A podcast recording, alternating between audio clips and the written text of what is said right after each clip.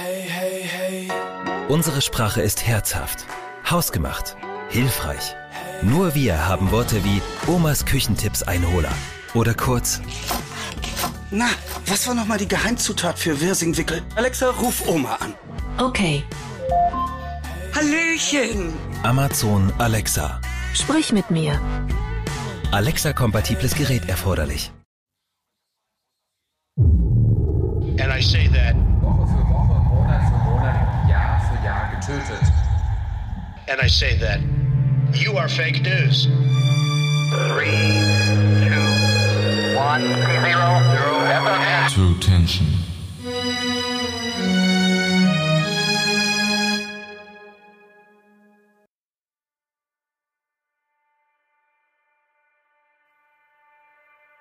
Es ist der 1.1.2019.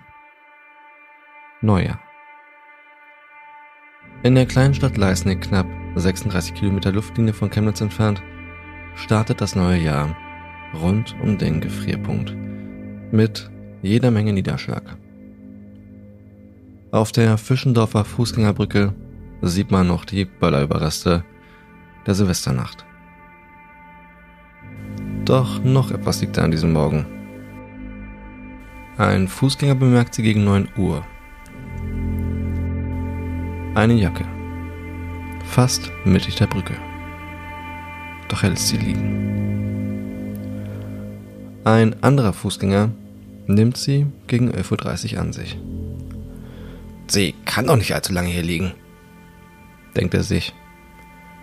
Denn bei dem Regenfall in der Nacht hätte sie eigentlich stark durchnässt sein müssen. Das ist sie aber nicht.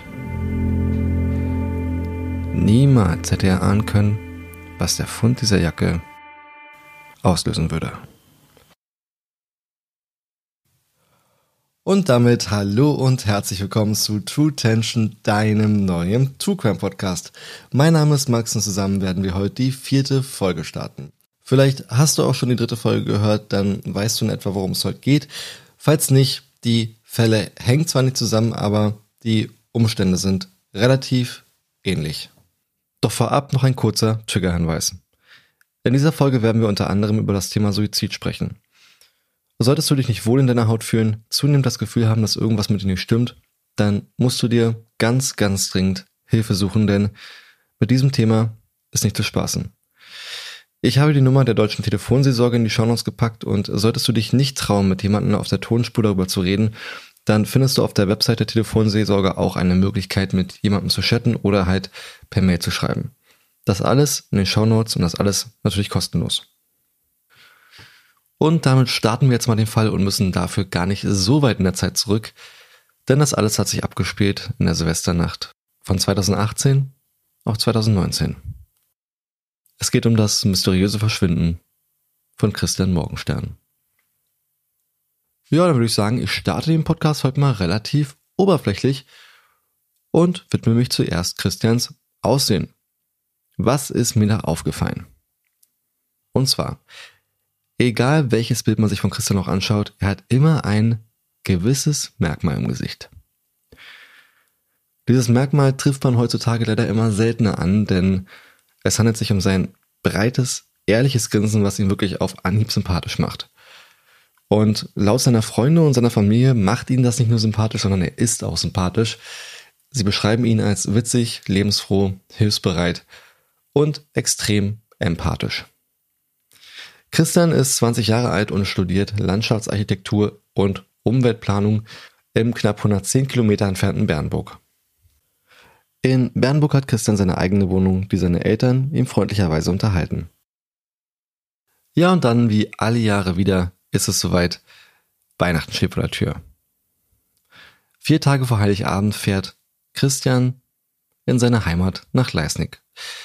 Allerdings bleibt er da nicht lange, denn er fährt vorerst noch mit seinem Cousin zu einem Konzert nach Dresden und dann im Anschluss für einen Tag in die Tschechei, um am Kaiberg Ski zu fahren. In seinem Elternhaus angekommen zelebriert dann die Familie bestehend aus Christians Eltern, Christians älterer Schwester und seinem jüngeren Bruder das Weihnachtsfest. Während dieser Zeit wird Christian von seiner Familie als extrem ausgeglichen und fröhlich beschrieben. Ja, also eigentlich So wie immer. Was könnte denn also noch fehlen bei so einem Heimatbesuch? Das Treffen mit Freunden natürlich. Und so schnappt sich Christian dann am 28.12. sein Computer samt Bürostuhl, um bis zum 31.12. mit acht anderen Freunden eine LAN-Party zu feiern. Nur wenige hundert Meter von dem Haus, von dem Wohnhaus seiner Eltern entfernt. Er kommt dann am 31.12. zurück, so gegen 18 Uhr, legt sein Computerzeug ab, macht sich nochmal frisch, um dann wieder loszugehen, denn aus der neunköpfigen LAN-Party soll nun eine 25-köpfige Silvesterparty werden. Was man sich in Zeiten von Corona gar nicht so vorstellen kann, tatsächlich.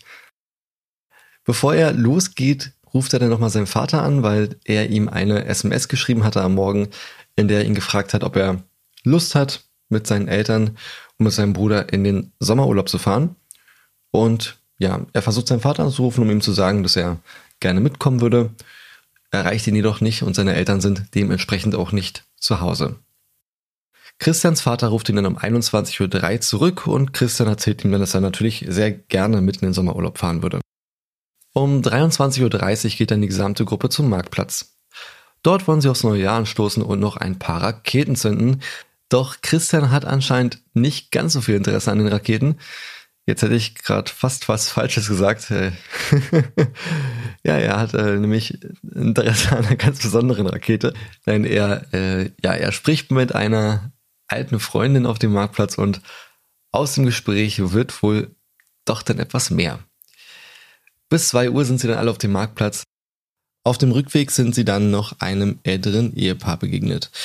Der Mann hatte anscheinend Schwierigkeiten zu laufen und was tat Christian natürlich? Er bot seine Hilfe an. So lief er zusammen mit der eben besagten Freundin und dem Ehepaar bis zu einer Fußgängerbrücke. Die Frau steckte ihm dann noch 5 Euro zu und die beiden gingen dann zurück zur Party. Das Ehepaar wird dann auch nochmal gefragt, wie sie wohl Christians Zustand zu diesem Zeitpunkt einschätzen würden und die Frau sowie der Mann sagten, er wirkte total fröhlich, aber keinesfalls betrunken. Und auch sonst jeder, der mit Christian zu tun hatte an diesem Tag, machte dieselbe Aussage. Er wäre wohl sehr gut gelaunt gewesen, aber höchstens angetrunken, auf gar keinen Fall betrunken. Das ändert sich dann allerdings zu dem Zeitpunkt, als Christian um 3.45 Uhr sich bei einem verabschiedet, seine Tasche nimmt und losgeht. Ursprünglich sei der Plan gewesen, dass er eigentlich dort übernachten wollte. Und er scheint es auch relativ eilig gehabt zu haben, denn er hat nicht mal mehr auf drei andere gewartet, die meinten, ja, sie kommen mit, sie ähm, müssen denselben Weg gehen, sondern stürzte einfach los, als wenn er unter enormem Zeitdruck stehen würde.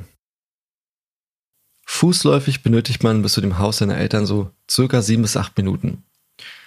Das sollte er auch geschafft haben, denn immerhin hat er ja nicht viel getrunken, also er sollte ja imstande sein, ganz normal sich fortzubewegen. Um 4.05 Uhr Circa 20 Minuten nachdem Christian sich von der Partygemeinde verabschiedet hatte, machte eine Überwachungskamera von einem Rewe eine Aufnahme, ja, wie eine Person am Rewe vorbeiläuft, in der linken Hand ein Handy hält. Das Display des Handys hat auch aufgeleuchtet, also scheint es angewiesen zu sein. Und diese Person soll Christian gewesen sein. Allerdings nun ohne die Tasche, die er noch dabei hatte, als er von der Party losgegangen ist. Stunden später, um 12.30 Uhr, fällt seinem Vater auf, dass im Carport die Tasche von Christian steht.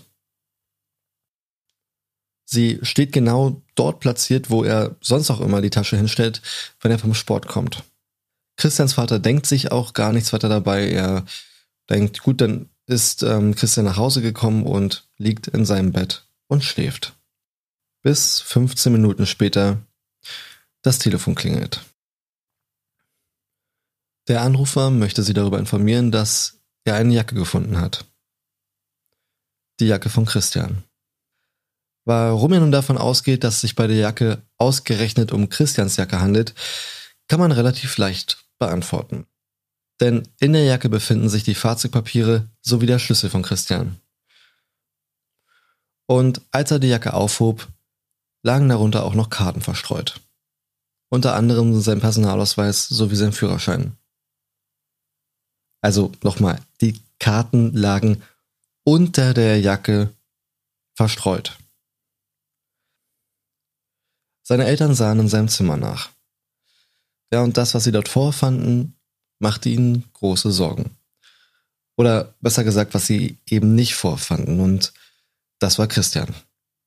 Er war nicht da. Sein Handy scheint aus zu sein, denn die Mailbox springt immer sofort an, wenn sie versuchen, ihn anzurufen.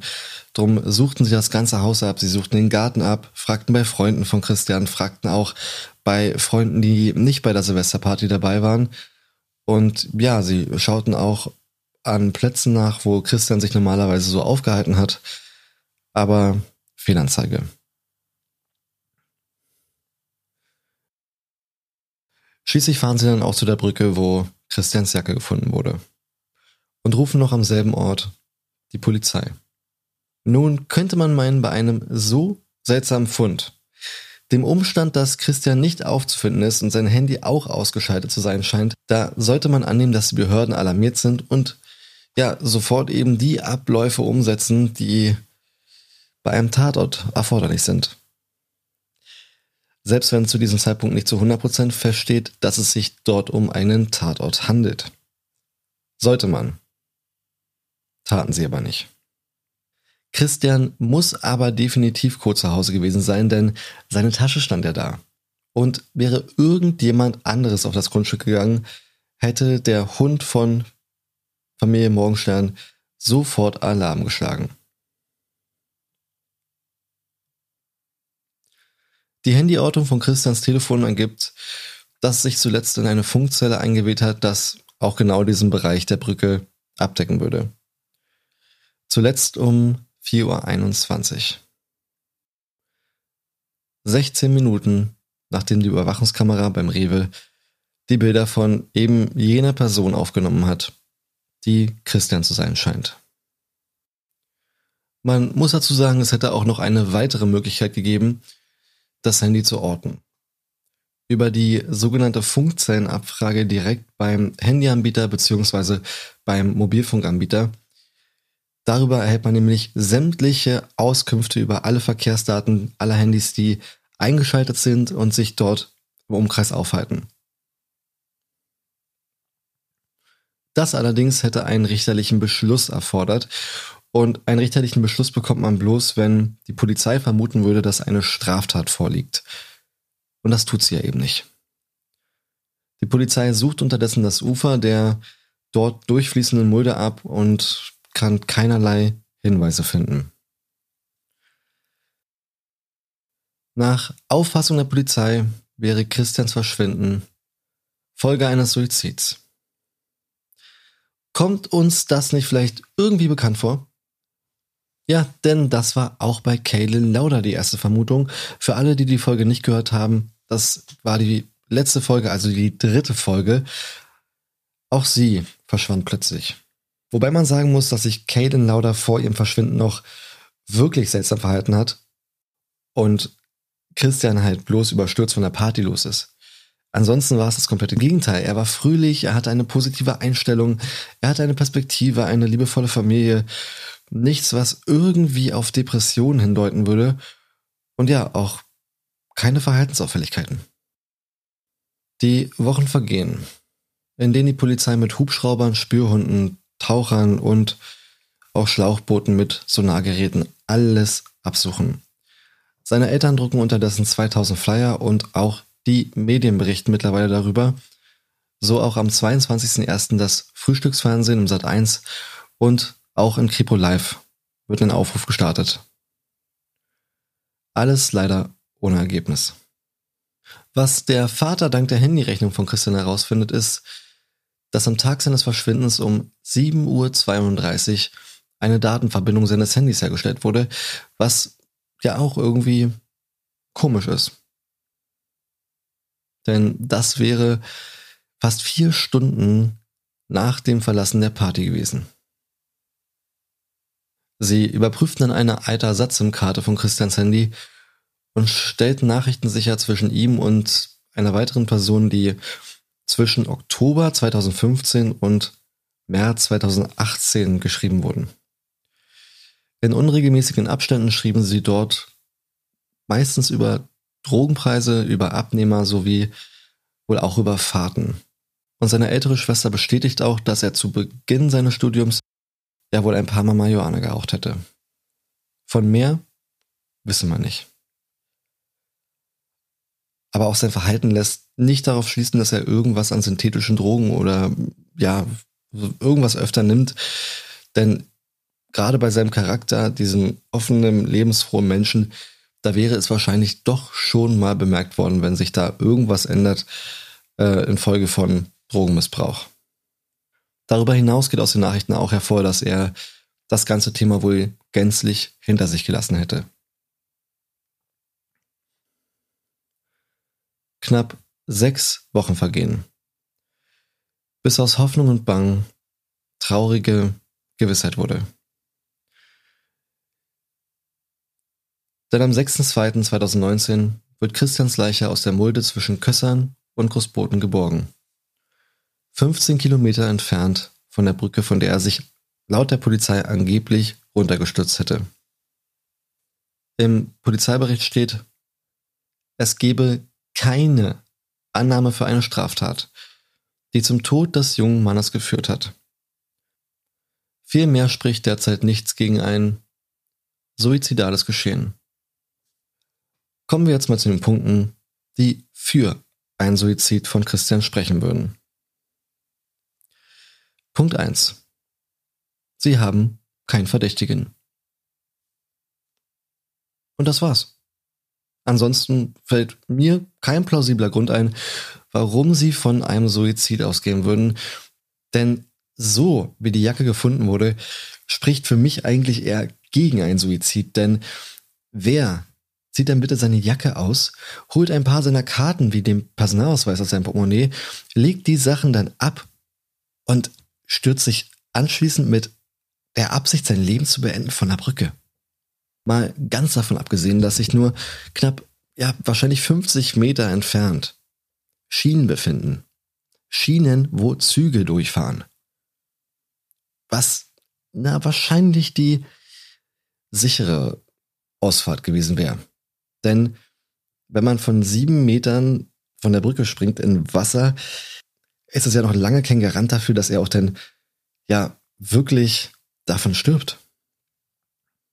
Auch die Nachricht mit den Drogen sehe ich jetzt zumindest nicht als Grundlage für einen Suizid, zumal man in seinem Blut keine Drogenrückstände gefunden hat.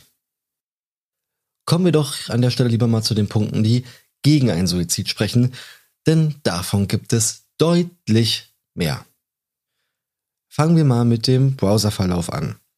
Die Polizei hat seinen Computer sichergestellt, um den Browserverlauf auf ja, irgendwelche Indizien zu überprüfen, die dafür sprechen, dass er zum Beispiel nach Selbstmord gegoogelt hat oder nach Depressionen gegoogelt hat.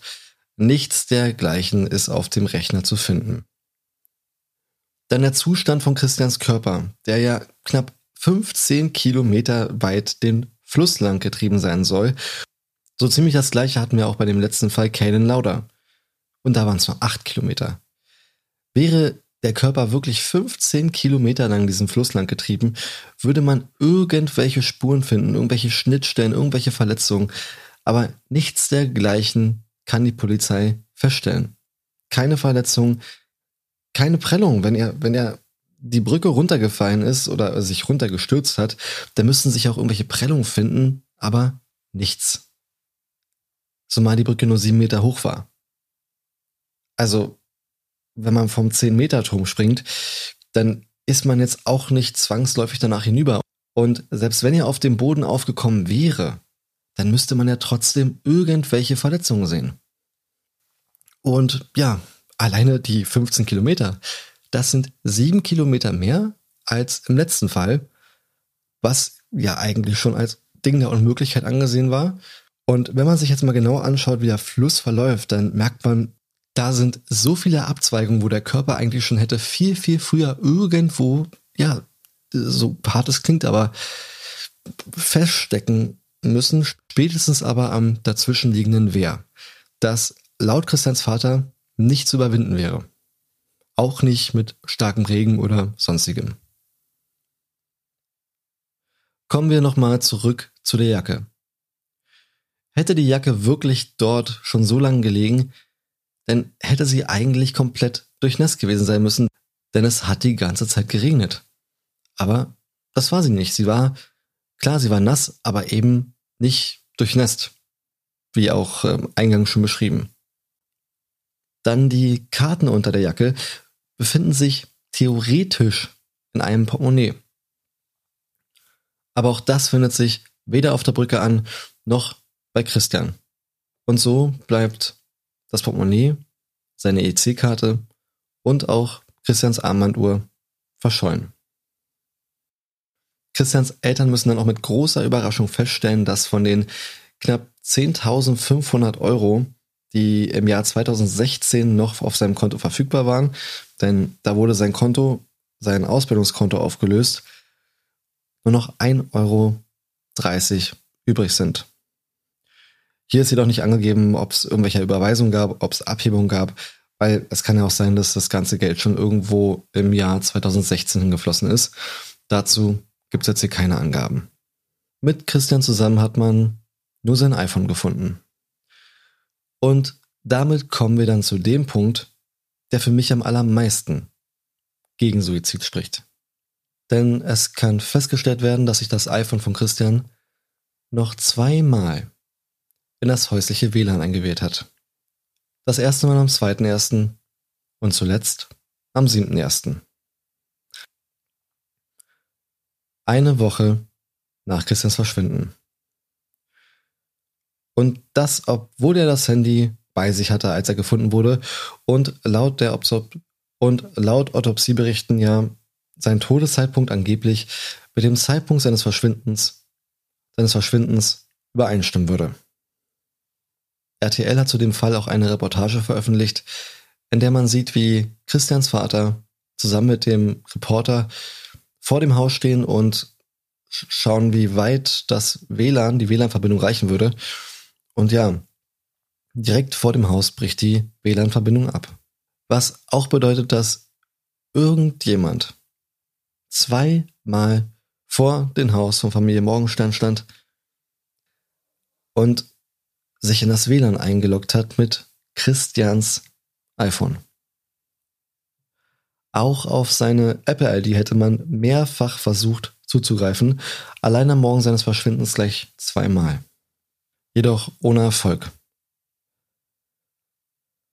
Was auch ziemlich auffällig ist, sein Vater gibt an, dass Christians bester Freund nur vier Monate vor Christians Verschwinden in Leipzig angefahren wurde und dabei tödlich verletzt wurde.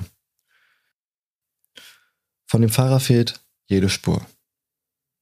Außerdem sagt der Vater, finde man seit Januar immer wieder junge Männer in anderen Flüssen, die allesamt eine Drogenvergangenheit haben. Soweit zu den offiziellen Meldungen, die man bis zum 31.12.2019 finden kann.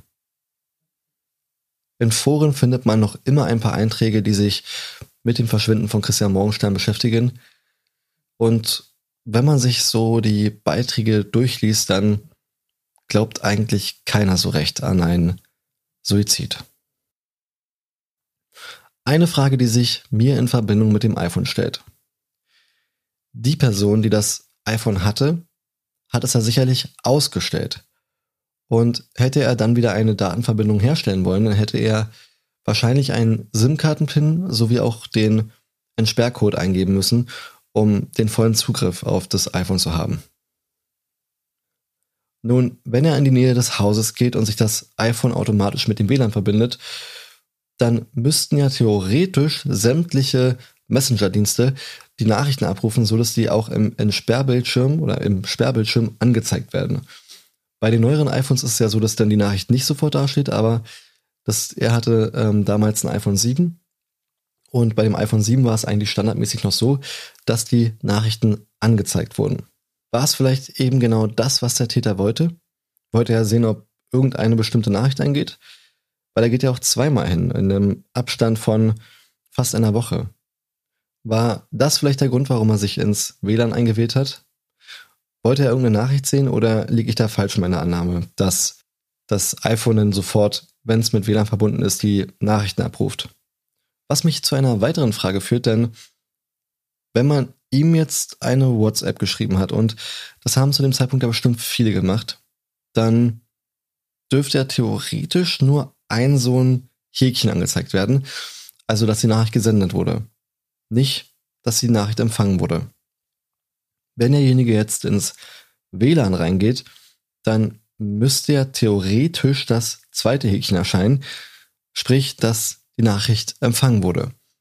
Und dort kann man ja auch einsehen, um welche Uhrzeit die Nachricht empfangen wurde. Also sprich, wenn es Personen gibt, die ihm eine Nachricht geschrieben haben, dann könnten die ja sehen, ob die dann später empfangen wurde. Versteht ihr, was ich meine? Also, vielleicht habe ich es auch einfach gerade extrem kompliziert ausgedrückt. Aber ja, das waren so meine Gedanken zu dem iPhone. Vielleicht gibt es ja Technikgurus unter euch, die mich da eines Besseren belehren, dass es nicht so einfach geht und ja, da im Vorfeld noch irgendwas ist. Dann noch eine Frage zu den Blutergebnissen. Es wurden ja keine Rückstände von irgendwelchen Mitteln im Blut gefunden. Was aber, wenn er jetzt mit K.O.-Tropfen oder sonstigem überwältigt worden wäre? Denn laut meinen Recherchen sind K.O.-Tropfen nur sieben Tage nachweisbar im Blut. Bedeutet, nach sieben Tagen könnte man gar nicht mehr nachweisen, dass da irgendwie K.O.-Tropfen im Körper gewesen wären. Vielleicht hatte Christian ja irgendwelche Chatverläufe auf seinem Handy, die jemand anderen in Schwierigkeiten gebracht hätten. Vielleicht war das auch der Grund, warum er plötzlich so nervös wurde auf der Party, weil derjenige ihm ein Ultimatum oder irgendwas eingeräumt hat. Ja, Fragen über Fragen. Die Polizei soll übrigens die Ermittlung auch wieder aufgenommen haben und vielleicht ist auch genau das der Grund, warum es um den Fall so ruhig geworden ist. Die bekannte Ruhe vor dem Sturm. Ich hoffe für die Familie wirklich, dass sie eines Tages herausfinden werden, was dort passiert ist, denn ja, ehrlich gesagt, habe ich selten einen Fall gehabt, den ich als so emotional empfunden habe. Aber die Eltern auch einfach so unglaublich liebevoll rüberkommen, so aufopfernd. Und sollte irgendjemand etwas gesehen haben, etwas gehört haben oder noch irgendwas zu dem Fall, zu der Aufklärung beizutragen haben, dann meldet euch bitte bei der Polizei. Die Nummer werde ich auch nochmal in den Shownotes hinterlegen. Ansonsten schreibt mir auch gerne eine Nachricht auf Instagram an truetension.podcast oder eine Mail an max at true-tension.de oder füllt das Kontaktformular auf der Seite zum Podcast aus auf www.true-tension.de. Ja, und das waren sie, die beiden Code Cases, in denen in beiden Fällen sehr, sehr schnell das Wort Suizid gefallen ist. Auch wenn eigentlich alles dagegen spricht. An dieser Stelle wünsche ich euch noch eine schöne Restarbeitswoche in dieser ersten Arbeitswoche des Jahres 2021. Bleibt alle gesund und wir hören uns hoffentlich das nächste Mal am Sonntag, denn ich werde jetzt jeden Sonntag die neue Folge rausbringen. Und schließen möchte ich mit den Worten von dem berühmten Sherlock Holmes, denn der sagte einst, wenn man alle logischen Lösungen eines Problems eliminiert, ist die unlogische, obwohl unmöglich, unweigerlich richtig. Bis dann. Three, two, one, zero, zero, True Tension.